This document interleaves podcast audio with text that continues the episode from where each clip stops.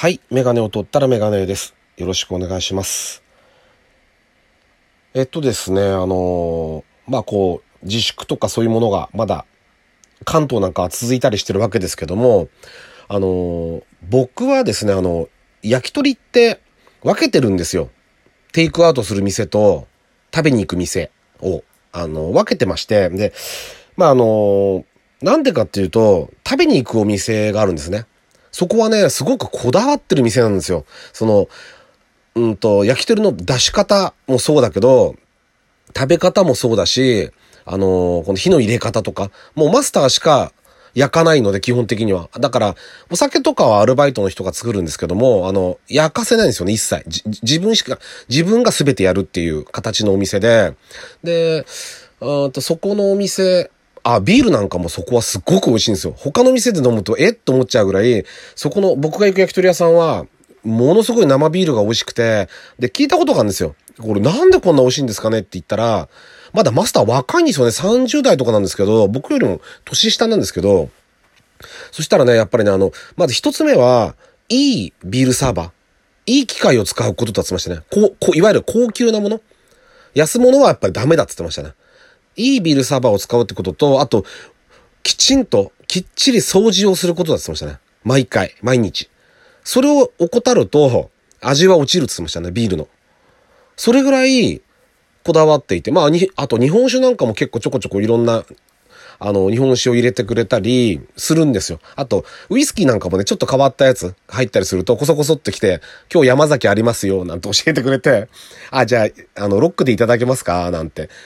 そういう融通がちょっと効く店で、テイクアウトもね、実はね、常連さんにはちょっとやってるんですけど、あのあんまりやりたくないっていうのもあって、僕はあの、肉屋さんが経営してる、あの、焼き鳥屋さん、プレハブで外でやってるような、そこはあの肉が大きくて子供たちが喜ぶんですよね。やっぱりあの、食べ応えがあるんで、で、味もね、結構美味しいんですよ。僕は好きなんですけど、あの、そこの焼き鳥も。だから、テイクアウトはそっちって分けてたんですけど、まあ、このご時世になって店をやっぱりその、僕が食べに行ってた方の店が、しばらく閉まってたんですね。で閉めてて、で、まあ、少、も、少し前ですよね。あ、開く、開くようになったの。多分でも時短営業で短く、短い時間で閉めちゃってるんだと思うんですけども、その時にテイクアウト始めたんですね。セットで。要はね、やっぱ注文が大変みたいで、細かい注文は。できる、やりゃできるらしいんですけど、なので、あの、塩のセットとか、あの、タレのセットとか、あとは、キムチとかポテトとかこういうふうに、ちょっと分けたりして、あの、出していたんですね。で、まあ、ちょっと昨日電話してみまして、で、あの、最近ね、行けなくて、すいませんね、なんて言って、いえいえ、とんでもないですって。で、で、テイクアウトお願いしますって言って、できますか？って言ったら、ああ、いい、大丈夫ですよって。で、セットでやってんですよね？って言ったら、あの、来てくれてるお客様は、皆さん分かってるんで、何でもいいですよって注文してくださいって言われたから、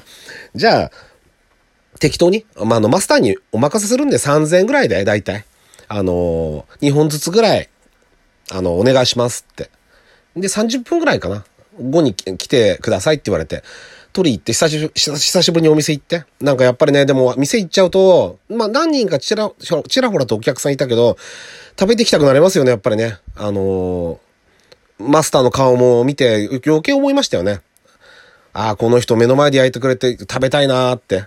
でもた、ちょっと今はまだその時期じゃないっていうことで、あの、テイクアウトだけして、で、とりあえず、あの、また来ますからねって、必ず来ますからって言って帰ってきたんですけどね。だからそういうふうに、あの、こう、今、今はとりあえずそう、まだもうちょっと頑張る時期なんで、少しずつでもそう協力しながら、あの、僕も助けたいし、お店を。うん、そういう思いでやっていくのがいいんじゃないかなっていうふうに思いましたね。できるだけのことはや、やってあげたいなっていう、そういう、特に自分が世話になってるお店とかね、そういうとこにはそういうふうにしてあげたいなっていうのはすごく思いましたね。あとね、もう一つね、ちょっと気になってることがあって、ずっと最近言われてるとか、昔から言われてましたけど、あの、9月に新学期が始まる？入学式が9月になるってやつですよね。要は、欧米のスタイルに合わせるって。で、これってずっと昔から言われてるじゃないですか。多分ね、もう僕それ聞いたの20年、30年、ももっと前かな。いや、30年大げさかな。でもやっぱりもう10年、20年前には言われてたと思うんですよ。ずっと。で、あの、欧米の入学シーズンに合わせるとか、その、えっと、向こうの海外の企業に就職しやすいとか、海外の学校に留学しやすいとかっていうメリットがわーっとこう今出てるじゃないですか。ただ日本のこう就職活動の事情とかそういうのにまだちょっとすり合わせるのが難しいとかってこうやってるんですけど、でも僕は一番大事なのは、あの、もう、まあ、大事ですよ。就職とか留学もすごい大事なんだけど、僕はね、そこじゃなくて、あの、なんて言うんだろう。あの冬の2月とか 1月とか2月とか、あの時期にって、時期って一番体調崩す時期じゃないですか。1年で。あ、そう、その時期に受験をやるっていうのが、ちょっと変じゃないかなと思うんですよ。一発勝負のセンター試験とかもそうですけど、で、雪が降れば都市機能が止まっちゃったりとか、で、インフルエンザ蔓延して、で、その中で受験勉強して一発勝負で試験やってとかっていうのは、ちょっとあまりにも過酷なんじゃないかなって、夏にやった方が、全然いいんじゃないかなっていう、そっちの観点というか、そっちの方が僕は、その9月いいんじゃないかなって思ってるのはそっちですよね。そういうふうに思ってましたよね。なんでわざわざあんな、一番ね、体調崩しやす、崩しやすい時期に、や、やらなきゃ、受験やらなきゃ いけないんだろうって。そういうふうに思ってたので、あの、ちょっと前向きに今動き出してるようですけど、あの、やっぱり受験生とかの気持ちを考えてもらいたいなと思いますよね。その辺のこと、まあ言ってる人もいるみたいですけど、なんかあんまり出てこなくて、あんなね、あの、なんて言うんだろう。さ、寒さだそうですけど、そういう体調管理ですら難しい時に、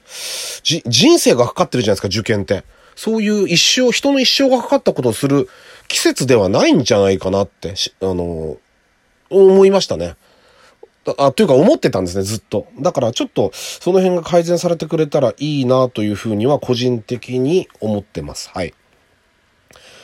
というわけで、えっと、第121回ですね。ラジオにメガネ始めたいと思います。よろしくお願いします。はい。でですね、あの、僕ね、今日土曜日ですよね。明日日曜日。楽しみなんですよ。日曜日が。なんでかっていうと、ノーサイドゲームです。今更です。今更ノーサイドゲームだっていう人がいると思うんですけど、ドラマですね。えっ、ー、と、この時間帯何でしたっけ？日曜劇場って最近だなんか半沢直樹とか、下町ロケットとか、陸王とかですよね？あ、あの時間帯？面白いんですよ、やるのね。で、僕ね、このドラマを見てなかったんですよ。ノーサイドゲーム。で、それはね、やっぱりラグビーに基本的に興味がなくて、ただ、ラグビー自体は、あの、僕の前も言いましたけど、あの話したと思いますけど、弟が選手でやっていたし、今でも子供たちに指導してるぐらい好きなんですよ、ね。もう40過ぎてもまだそれを情熱が冷めないぐらいラグビーってのは、彼は面白いって言うんですよね。うん。で、あの、今でもね、この間行ったら玄関にまだラグビーボールがボロッボロのやつ2個ぐらい置いてありましたけどね。うん。ツンツンって触ってきましたけど、僕はラグビー全然経験がないんでツンツンって触ってきましたけど、あの、